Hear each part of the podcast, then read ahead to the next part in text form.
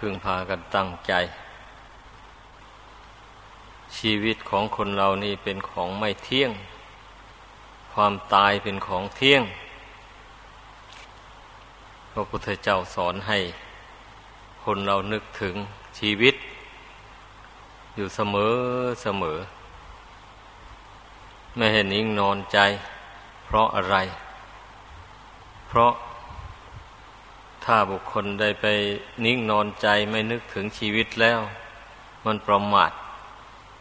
มันสำคัญว่าตนจะอยู่ในโลกนี้ไปได้นานจะไม่ตายง่าย แล้วก็เพลิดเพลินนั่นนะปล่อยให้ตัณหามันครอบงำจิตใจ สร้างวิมานบนอากาศ ปรุงแต่งคิดจะไปหาเงินหาทอง จะหาลาภหายศให้ได้อย่างโน้นอย่างนี้นี่มันสร้างวิมานบนอากาศ ความคิดนั่นคิดได้ แต่ว่าทำไม่ได้ทำให้คนเราเป็นโศกเป็นโรคประสาท เยอะแยะ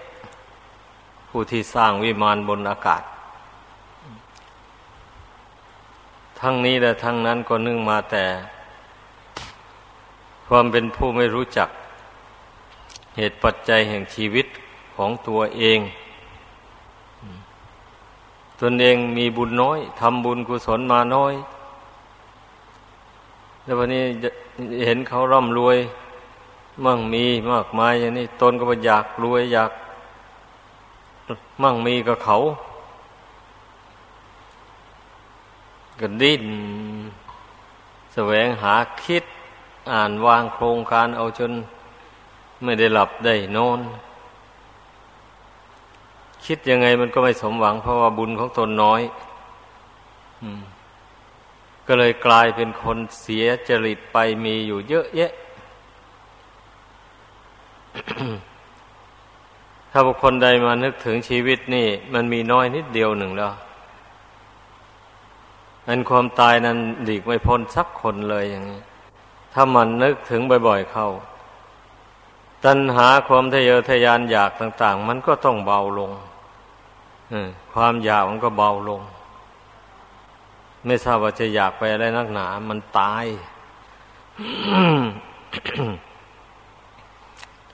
ตายแล้วมันต้องทอดทิ้งอะไรต่ออะไรไว้ในโลกนี้ ทุกอย่างไม่มีใครเอาอะไรติดตัวไปเลย แล้วโลกนี้ก็ ตนก็ไม่ได้อยู่อาศัยอะไร พอได้นมนานอะไร สักหน่อยก็จากไป แล้วทำไมยังชอบมาเกิดในโลกนี้ยิ่งนัก ก็ต้องตั้งปัญหาถามตัวเองดู แล้วเกิดมาแล้วได้อะไรกับโลกอันนี้ อย่างนี้ควรคิดดูให้ละเอียดถี่ถ้วน จริงอยู่ ถ้าผู้เกิดมาดีเกิดมาแล้ว เป็นผู้ได้ศึกษา เป็นผู้มีวิชาความรู้ มีปัญญา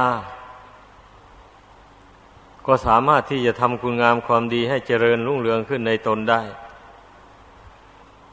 สามารถที่จะละความชั่วได้ เกิดขึ้นมาในโลกนี้ ถ้าหากว่าไม่ไม่เพียรละความชั่วทำความดีแล้ว ชีวิตนี้ก็ไม่มีความหมายอะไรเลย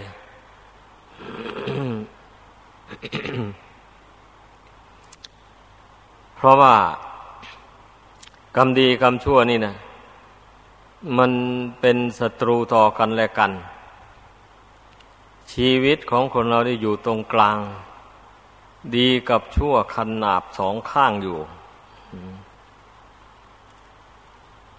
ถ้าหากว่าดีมีกำลังมาก ความชั่วก็ถอยไป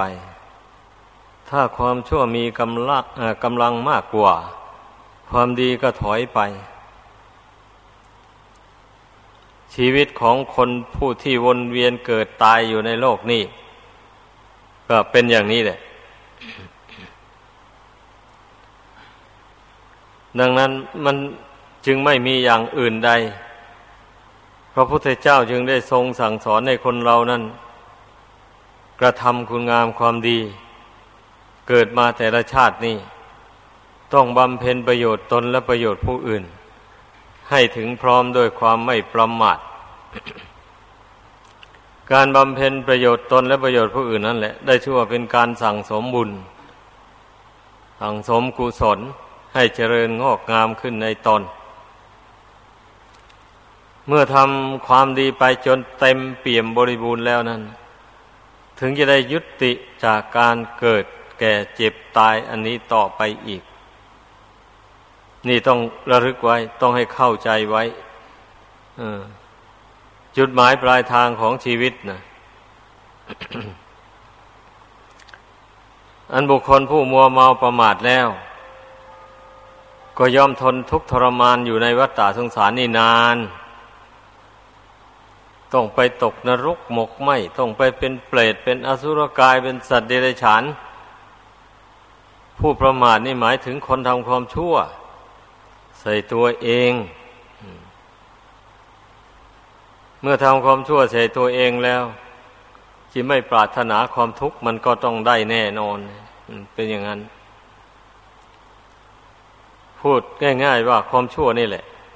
ทำให้คนเราวนเวียนเกิดตายอยู่ในโลกอันนี้ ไม่รู้จักจบ จบลงไม่ได้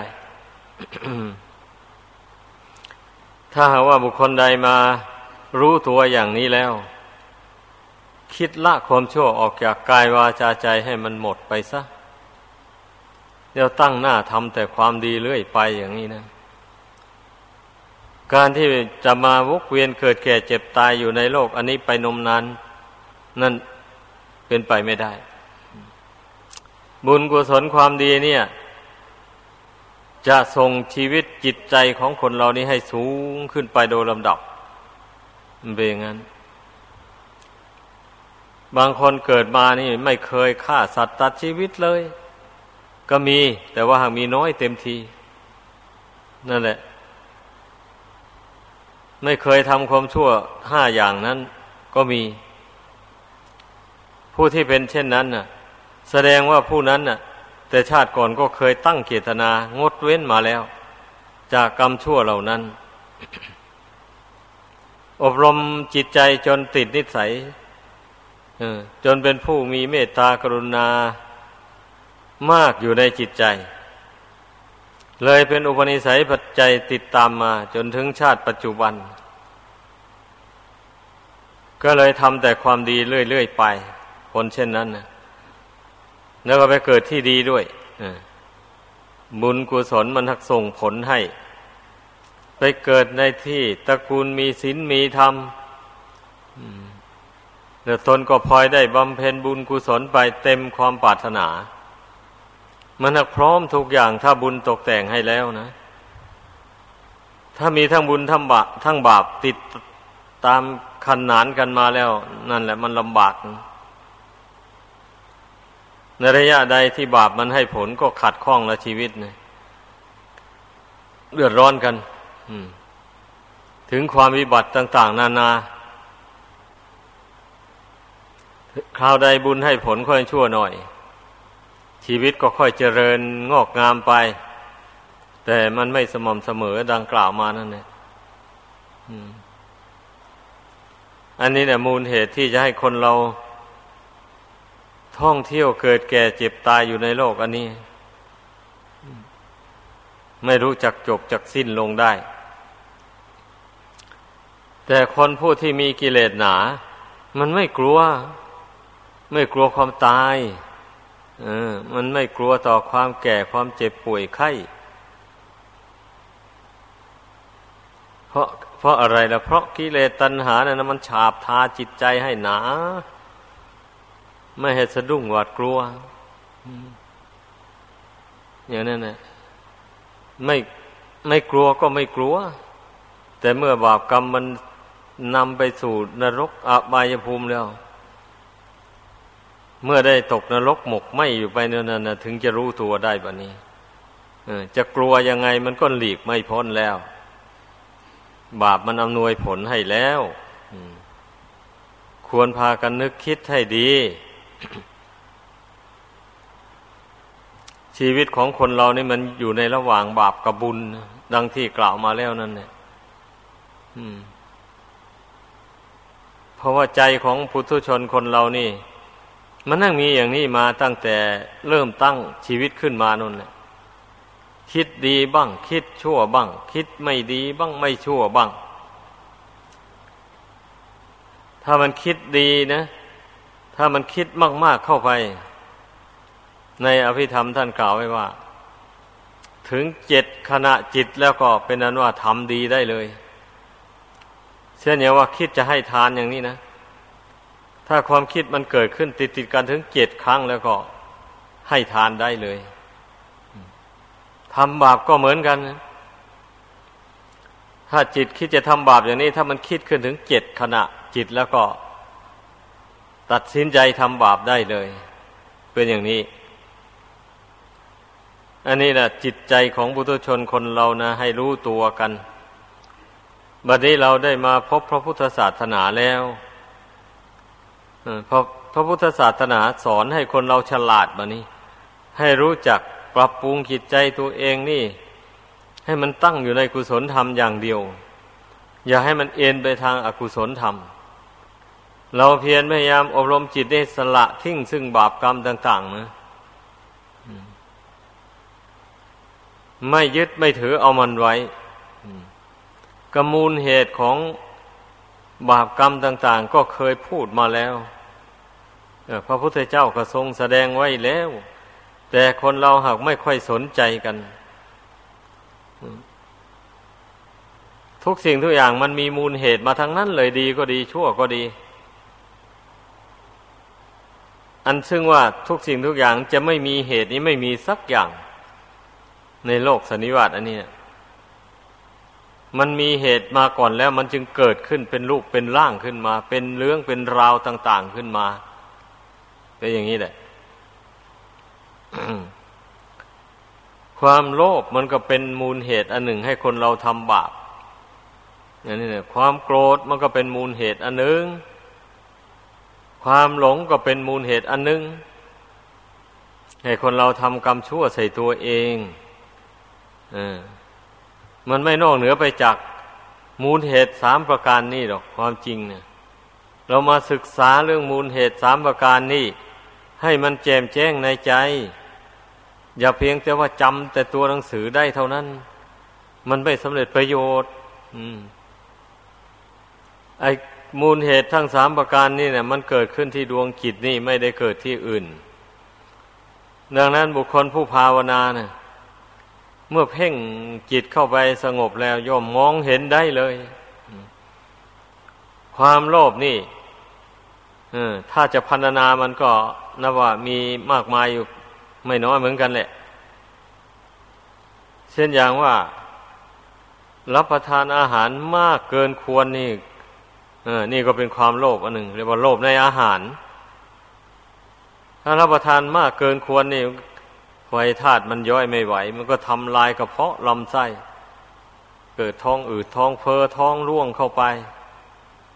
ได้รับทุกขเวทนา นั่นเลย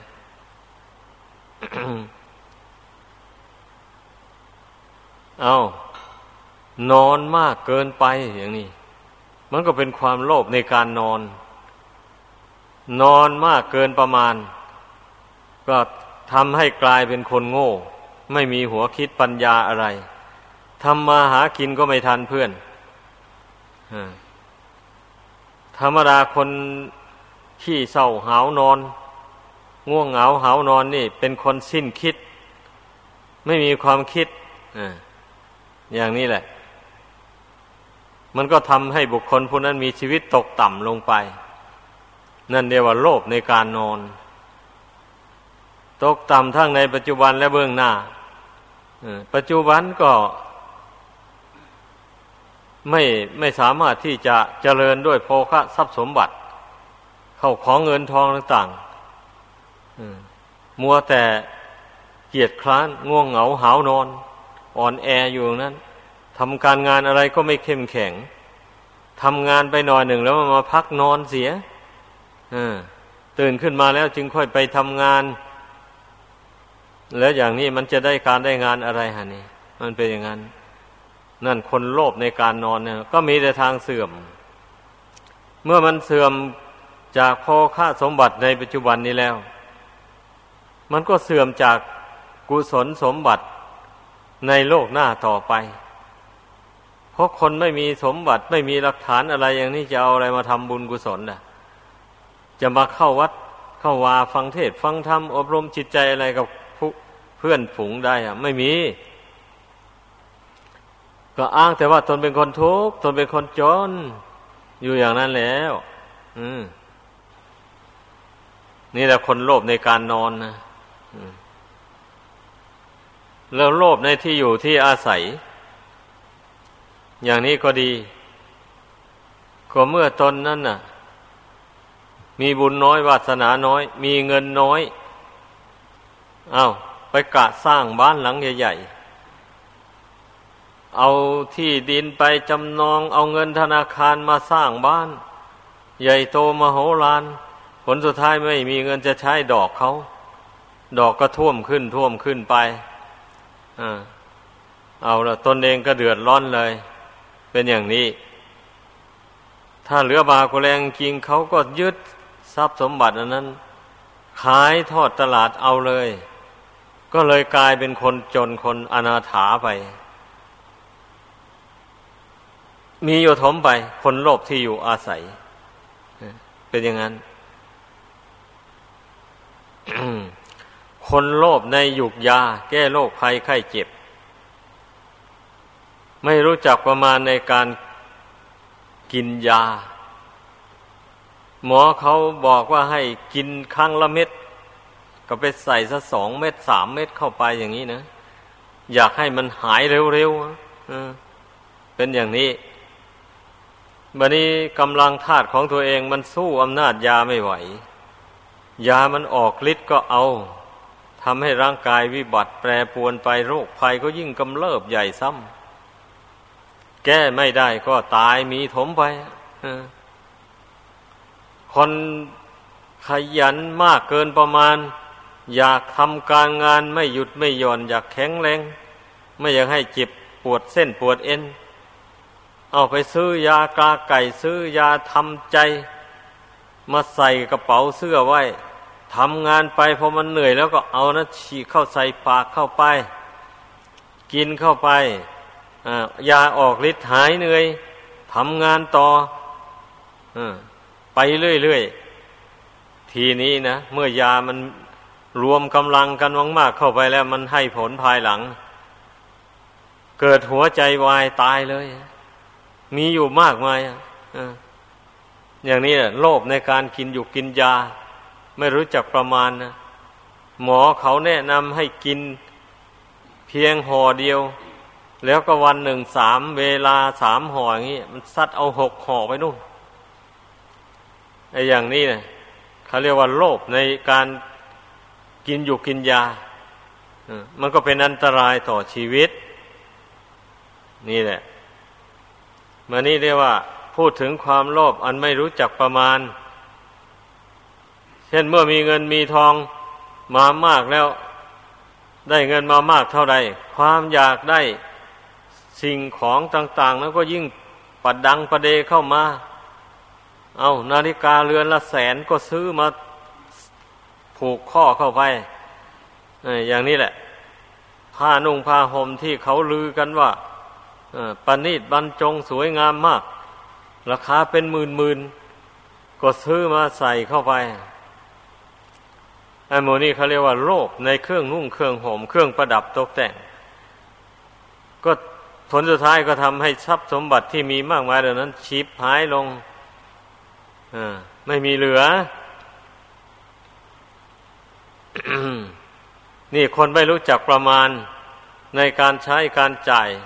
สมบัติต่าง ๆ หมูนี่ก็เพราะความโลภความอยากได้ไม่รู้จักอิ่ม ไม่รู้จักพอนี่เอง เป็นมูลเหตุ คนเราเมื่อเสียเงินเสียทอง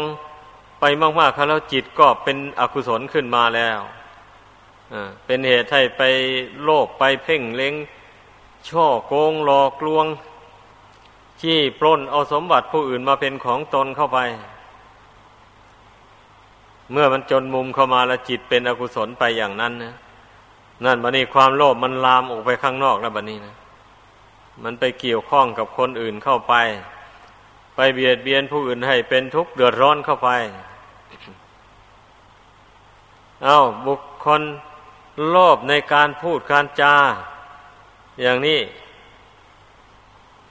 เมื่อเข้าสังคมเข้าไปแล้วนั่นคน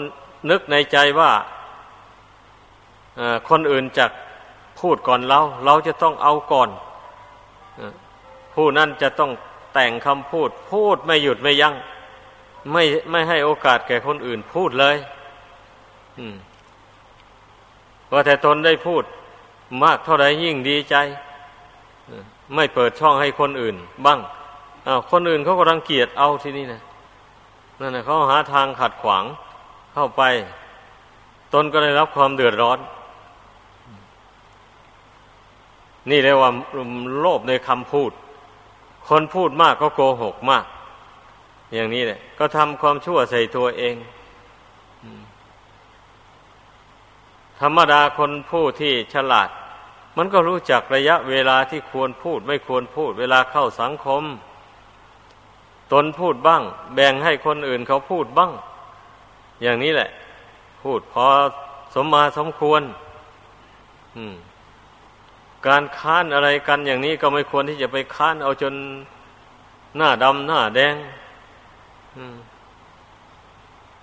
เรื่องต่าง ๆ หมู่นี้นะ มันก็ ขึ้นอยู่กับความรู้จักพอดี สมเหตุสมผลกัน ถ้าหากว่าเรื่องใดมัน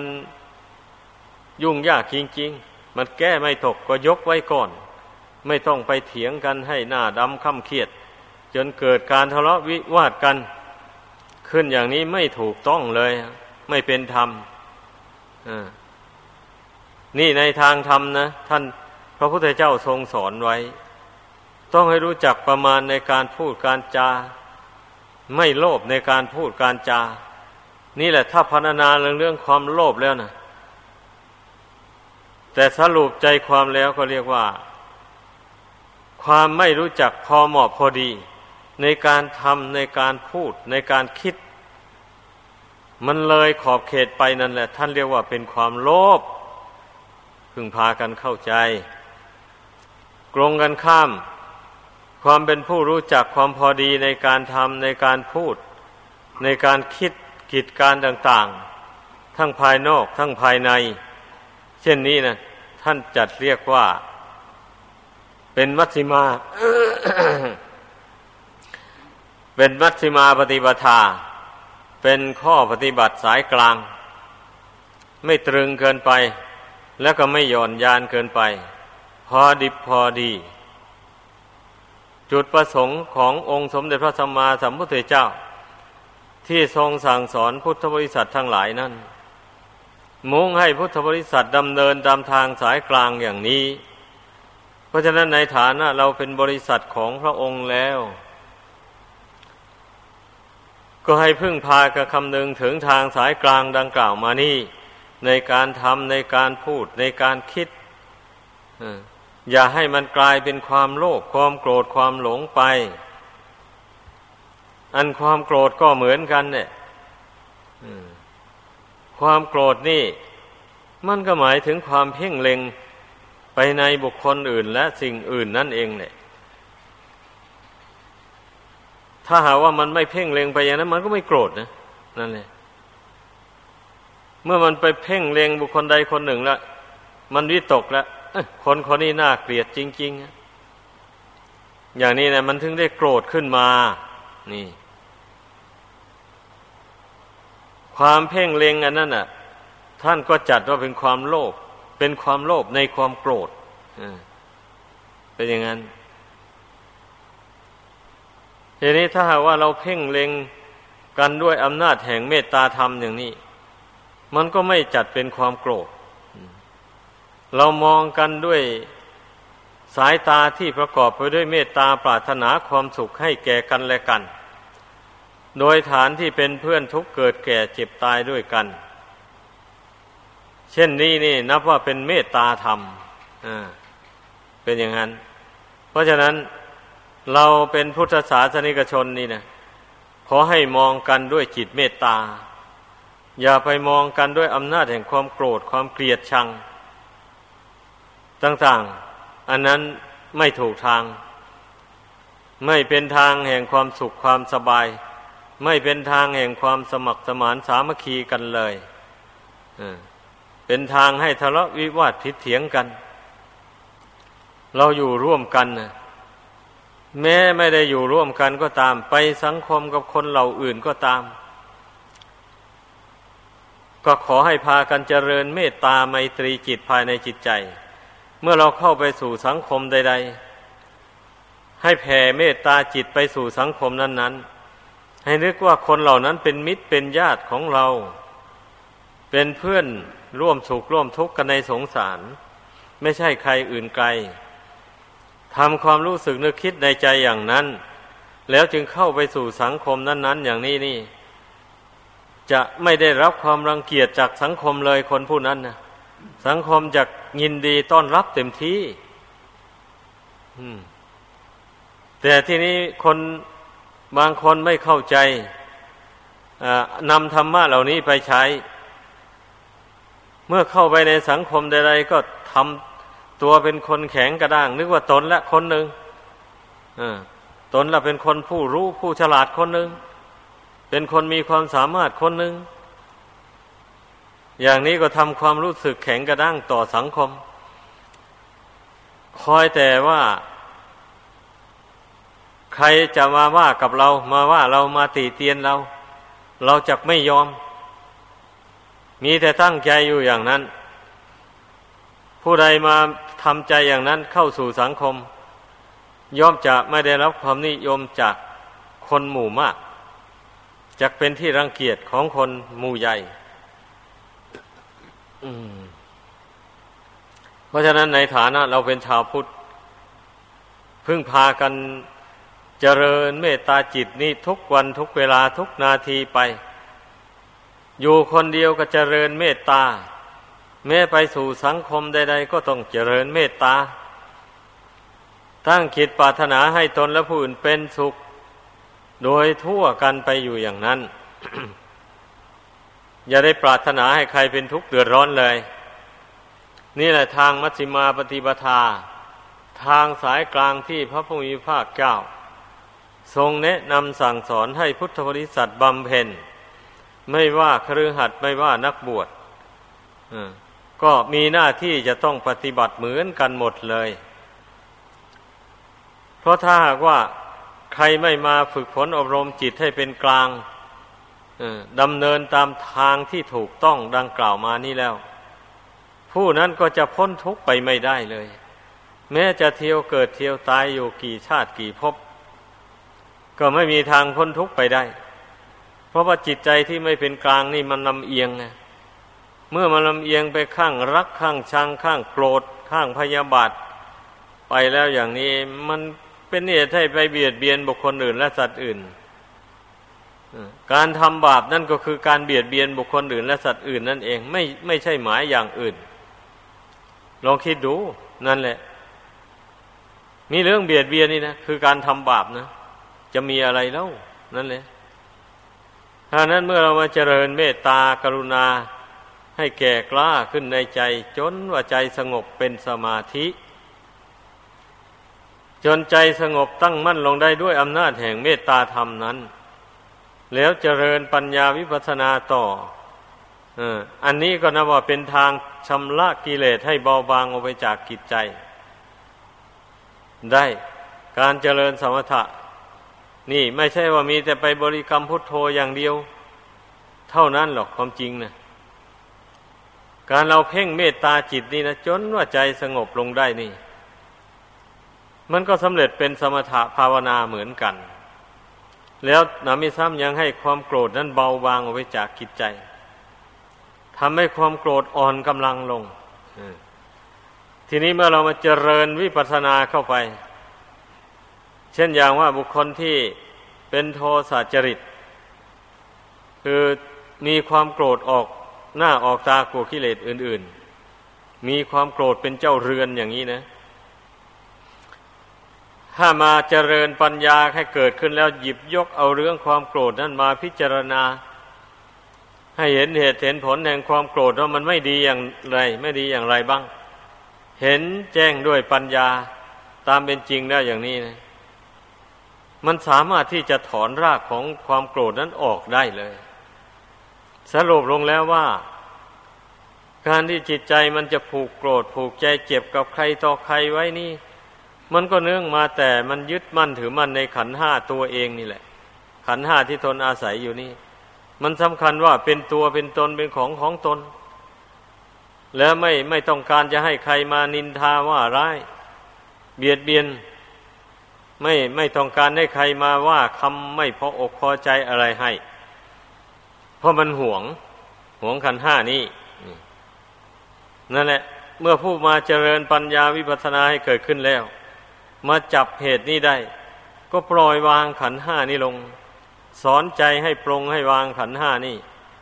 อย่าให้มันถือว่าเป็นตัวเป็นตนของตนกำหนดรู้แจ้งในขันห้าตามเป็นจริง อย่าง ก็กำหนดความรู้ความเห็นอันนี้ ให้แจ่มแจ้งในใจไปเสมอเสมอ ไม่เช่นนั้นแล้ว มันก็ไม่ทันกับความหลง เวลาเรื่องไม่ดีไม่งามต่าง ๆ กระทบกระทั่งมา อ้าวมันก็เกิดความไม่พอใจเหมือนเดิมนั่นแหละในความรู้ความเห็นในขั้นนี้ไม่ใช่ว่ามันยังมันไอยืนตัวอยู่ได้ยังก่อน เราต้องรักษาเมื่อบำเพ็ญได้เกิดขึ้นแล้วนะยืนเดินนั่งนอนต้องกำหนดรู้กำหนดเห็นอยู่ในใจอย่างนั้นเสมอไป ให้เห็นว่าใจของเรานี่เปี่ยมอยู่ด้วยเมตตากรุณา อยู่อย่างนั้นให้เห็นว่าขันห้านี่ไม่ใช่ของเราของเขาอยู่อย่างนั้น เมื่อมันเห็นอยู่อย่างนี้ มันรู้มันเห็นอยู่อย่างนี้นะ หากว่าสมมุตินะว่ามีใครมาด่าว่าตีเตียนเข้าไปอย่างนี้ มันจะสอนตัวเองในใจเลยว่า เขาไม่ได้ด่าเราหรอกเขาด่าขันห้านั่นเถอะขันห้าไม่ใช่ของเรา เอาด่าไปว่าไป นี่พอเมื่อมันเตือนตนได้อย่างนี้แล้วมันก็ยุติลงไม่ตอบโต้นั่นแหละ จึงสามารถถอนรากแห่งความโกรธความพยาบาท ออกจากกิจใจได้ ถอนรากแห่งความโลภความไม่รู้จักพอดีพอดี ดังอธิบายให้ฟังมาโดยลำดับนั้นได้ ดังแสดงมาสมควรแก่เวลา ขอยุติลงเพียงเท่านี้